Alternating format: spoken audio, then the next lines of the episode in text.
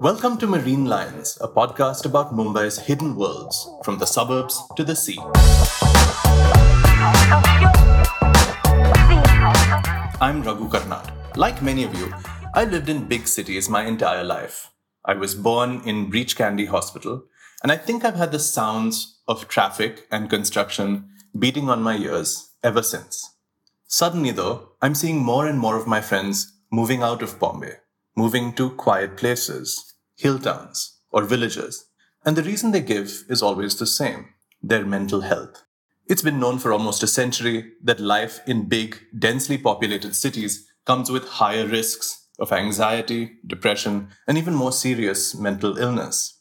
Still, our cities are only growing, and our world is only becoming more and more an urban one.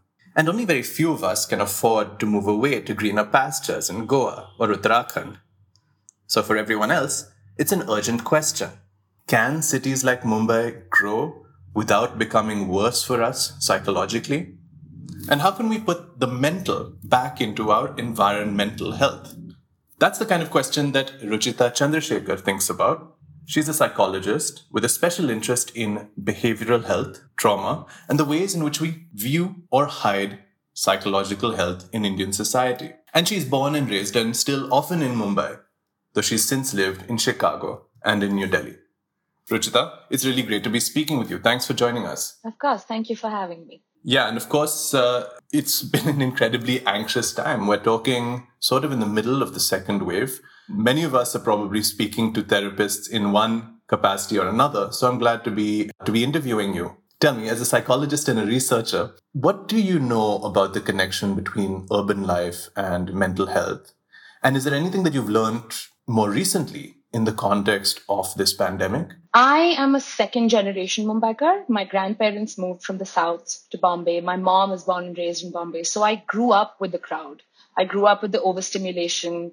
I grew up in a way where a lot of baseline anxiety was just normal. You just had to move fast. You had to get everything done.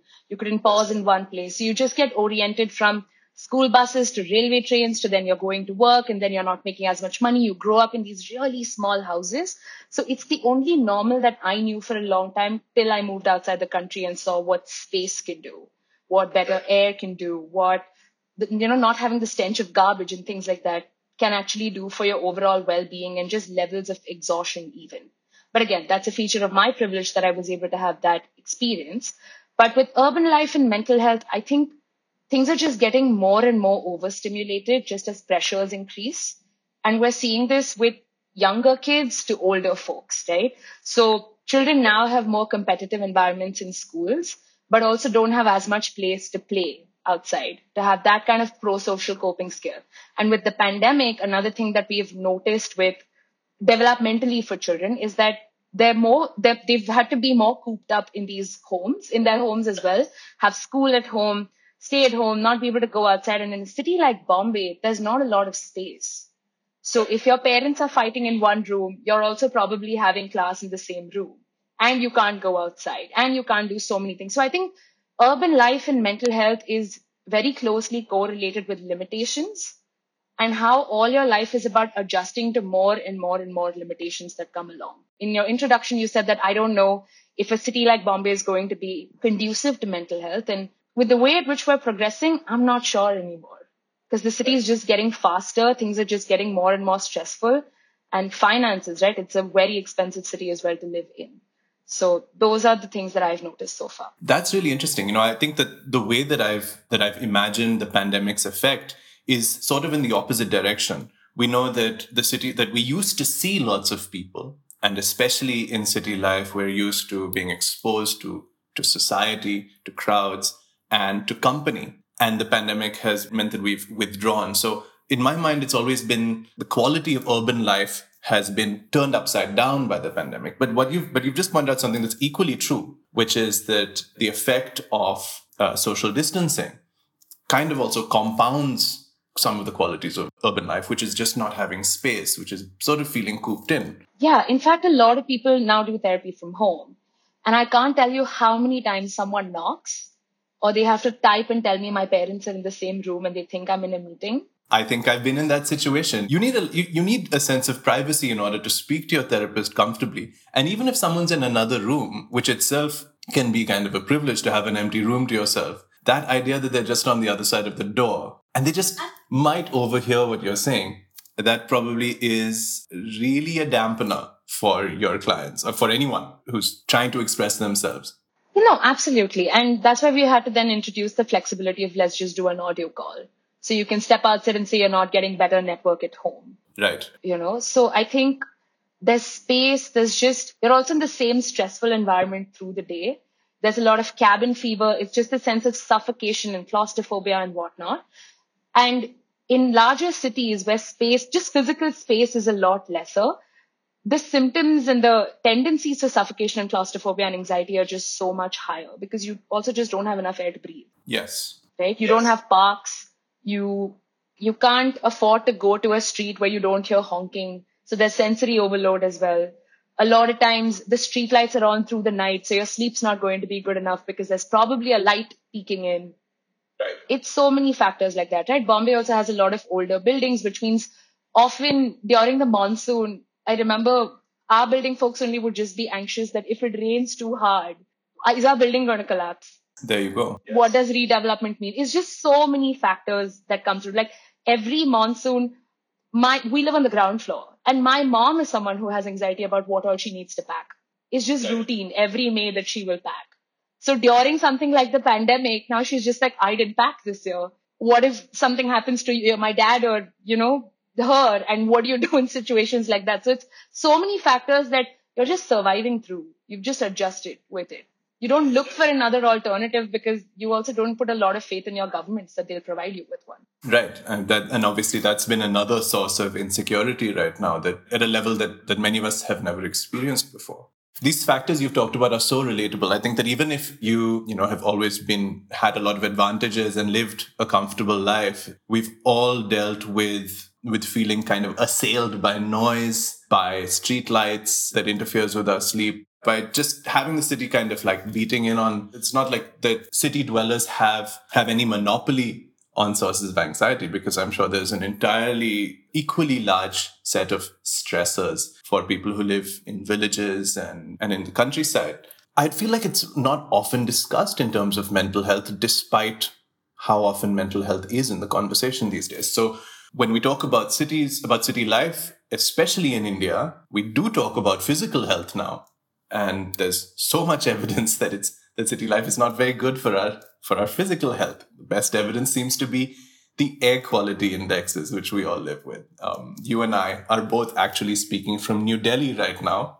Little secret. Just before we we we began recording, we were sharing what a, what a source of anxiety and discomfort living and breathing in New Delhi is. And of course, it's not just Delhi. Most of the cities with the worst air pollution in the world are Indian cities. As we try to plan healthier cities, is there actually a way to make them better for mental health as well? I think, firstly, city dwellers, right? Those who've been born and raised in cities, because it's so conditioned to survival, we get used to a lot of these stressors. And we know how to meander our ways through it. Air is bad. Okay, save some money, maybe get an air purifier or get access to a doctor. Or depending again on how much privilege you have, how the access to resources and whatnot, right? How are you able to help yourself is the first thing we look at versus how can this be prevented? So there's a level of conditioning. And I think for folks who live in different parts of the country, the city often becomes a romanticized concept right. versus a very critical thinking aspect of maybe it's not everything that it's made up to be till one of us leaves the city, goes and lives somewhere else go like, oh my God, like we've lived through so much stress. I think cities need to be planned better with assumptions around stress, like what can be stressful factors, noise factors, air, spaces. I think as someone who grew up in Bombay and didn't see space, the concept of a balcony is big for me. And when I work with people who are going through depressive episodes or even going through episodes of anxiety, I often ask them, do you have a balcony or do you have a terrace? Because we know that open spaces, access to air and just sunlight and just the vastness of it all can have a positive impact on your mental health. So a lot of times when you're at the peak of a depressive episode and you don't want to get out of bed and you know that all you need to do is just like walk two steps to a balcony and just sit there for a little bit, it's possible that in 15 minutes, there might be the slightest fluctuation in mood on the better end, right? right? So cities need to be planned better. So again, there's people, there's air, there's noise, there's sensory overload, there's overstimulation factors on the environmental front. But also work stress looks different now. School stress looks different. Financial stress looks different. And communication from our governmental bodies looks very different. Crisis management, natural disasters, man-made disasters, communication, all of these things need to be factored in.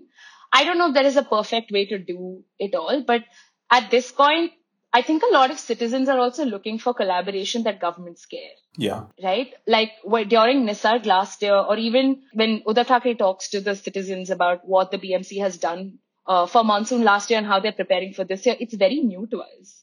We've not experienced this kind of communication. And I've noticed a significant drop in levels of anxiety when your leader starts talking to you and not talking at you. Oh, that's fascinating. Yeah. So if bodies are able to communicate with just smaller communities also what do you need here so we can make your life better folks even on an individual and community level can start paying attention to what their stressors actually are is it garbage pickups is it that your kacha housing needs a little more developmental facilities in place? Do you need health facilities? What do you need? We need to feel like someone's listening, right? And then you can put things in place about how a city needs to be planned. That's really interesting. I often think that public transport or just transport and how people commute is probably a massively underrated and underexamined source of mental health factor because physical health as well. But mental health is something that we're so far behind in measuring and evaluating because even people who are privileged enough to be driving to work every day, you know, that's problematic in some ways. But we think about the phrase road rage, which is a phrase that comes to us from America and from a place where it's assumed that you have the comfort of getting to work in a car. Now, rage, that's a strong word. And that's just about getting to your, you know, that's just about commuting. Uh, these idiomatic phrases kind of let us into, you know, they give us some perspective on what's really going on. Now, that's if you have a car. People who have to take buses to commute and um, lend so much of their day, their time, and their physical, their physical stamina simply to getting to the place where their work begins. Uh, I think that's something that's that's probably demands much better understanding on what it does to your mental health. And the Delhi Metro, it always strikes me as there's something about having well built infrastructure that seems like it is meant to take care of people that I think transforms their behavior and transforms psychological condition for the duration that they are on the metro. Maybe I'm romanticizing it, but that's such a vague impression, partly based on how I feel when I get on the metro. Obviously, all of these conversations are, are shot through with the factor of privilege. Thinking about Mumbai, events like the 2005 floods or the later ones in 2015, in 2018, the floods that keep recurring, do they leave a mark on the city's psychological makeup? Is that a kind of, is there a post traumatic condition that comes with these natural disasters? And is that something we just don't pay attention to because typically the people who are worst affected are poor and working class? 100%. There is definitely post traumatic stress disorder. And I think 2005 left such a strong mark on the city because it derailed the city in ways that we hadn't experienced it before. Every year when the monsoons come, residents of the city will not romanticize the monsoons as much as visitors will. Yes. Because we know yeah. what's coming. We know hell's breaking loose. We know manholes are going to be open. We know that if you live in low lying areas, things are just going to get bad. We know transport's going to get difficult. It's a very frustrating three months. Post 2005, yes, there was post traumatic stress disorder, uh, heightened cases of that. And I think it's persisted in different ways also. Like I was telling you before, my mother's a very typical example and we've talked about it that this is her post traumatic stress. In 2005, because we live on the ground floor, our house drowned in five and a half feet deep water. Oh no. And my mom was fresh out of cancer surgery in her neck and my parents were stuck for 16 hours in the water on like chest level water. And they're tall people, which is why they lucked out. But the consequence of that now is that 16 years later, all my mom's saris are still packed. All the documents are never in our house. There is nothing valuable that is, that remains in the house from May to October because we lost so much. We lost so many things. The house, as my dad calls it, was a cricket ground for a solid year after that because how do you rebuild? And I remember the government gave us 3,000 rupees depending on the people's names on the ration card, which is also a privilege, no? Like, because our help didn't have a ration card, which means she didn't get anything. She also lost her belongings. Her whole house drowned. So again, no communication, no collaboration, right? So people need to prepare. We need to, we, the, there's so much pressure on the citizens um, based on how no one's going to have your back. No one's going to have reparation measures after this. We don't know. Again, this is very new to us in the last year, year and a half that BMC has actually been coming up to clear trees. They've been very collaborative and whatnot, right? So far, Bombay, I think, has been characterized a lot by survival survival is a very typical trauma response. Right. Everything is based just around how do I prevent this for myself? How do I correct this for myself? How do I consistently protect myself? Which is persistent anxiety, which is something you will commonly see in the city, even as a joke among communities that, ha, barish aa hai na, to matlab ye, ye karna padega. And if you're sitting sufficiently far away or above the high tide line, then you get to romanticize that. You get to call it the spirit of Mumbai. You get to applaud and feel good about how people struggle back to their feet and, and try to pull their lives together, whether it's after a flood or a cyclone or a building or an overbridge collapsing. You know, we get to romanticize that resilience. But is there something wrong with the way we, we, we, we romanticize the resilience of Bombay? I think there's generally something problematic in how we romanticize the concept of resilience. Resilience is something that is born out of survival. And yes, it's a good thing because it will help you tide through numerous things. But we also need to address the problem or the trauma that caused you to become resilient in the first place. Why did it happen? And a lot of times this whole spirit of Mumbai thing is also a very escapist thing for people to use that, oh, the city will just survive through everything. It shouldn't have to though. A lot of these things can be prevented and no one talks about that a lot. So even when you romanticize it with like, you just have to have some chai and some pakodas and look at the view and the clouds and whatnot. It's just like, no, no, this shouldn't have happened in the first place. So yes, there's something problematic in how we romanticize resilience as a concept. But when it comes to the city again and again, we also need to think about how we don't hold systems accountable then because a lot of these things can be prevented. You can clear the drains out. You can warn low-lying areas differently. You can have helpline rooms and war rooms for when people need to be rescued from different places.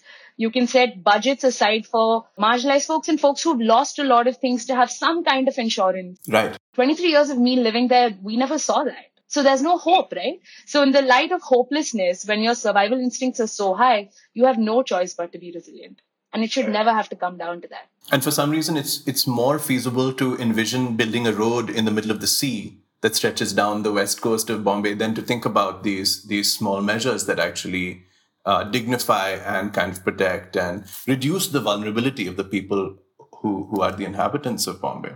You know, two of the other conversations we've had on this show, one with Amitav Ghosh and one with Dia Mirza, are feel very relevant and um, and I think that anyone who's, who's interested should jump onto those and listen to those as well, because we take it for granted that the resilience, and maybe there's a parallel between, you know, if you romanticize resilience, you're also assuming that you don't have to prepare for anything worse in the future. But the fact of climate change means that Mumbai should actually be preparing for more in the future. And the resilience that it shows, which is itself a kind of a mask, might actually be misleading us about, about the situation that lies ahead. And this recent cyclone, Taukte, was a bit of a hint. It actually didn't hit the city, and we might have seen a very different picture if it had hit it full on. You hear about people experiencing something new called eco anxiety. That's a reaction, I suppose, to knowing what's happening to our environment and our climate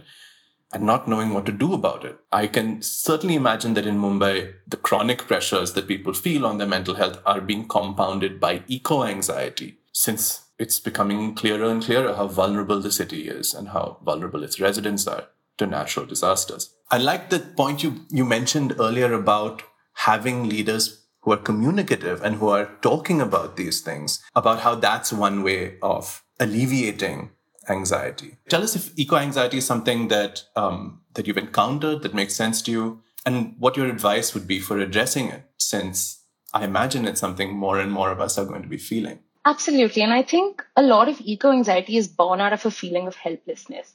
Another thing that we're noticing is a lot of atypical climate changes, right? It's not cute for it to rain in November in Bombay. It's not monsoon It shouldn't be happening in the first place. Temperatures have been rising more and more with every year. So when someone has to take a BST bus to go from one place to another, and if the bus is late, you're standing under the sun for way longer. Now you're prone to a migraine headache. Now you're prone to a heat stroke. You may not have access to healthcare resources. It's so many factors and, and stressors, right? Lots of folks walk also to work in a city like Bombay, right? And you don't know what kind of random atypical change might happen with the weather. And in Bombay, it's usually either the rain or the rise in the temperature or the humidity just draining everything out of you, right?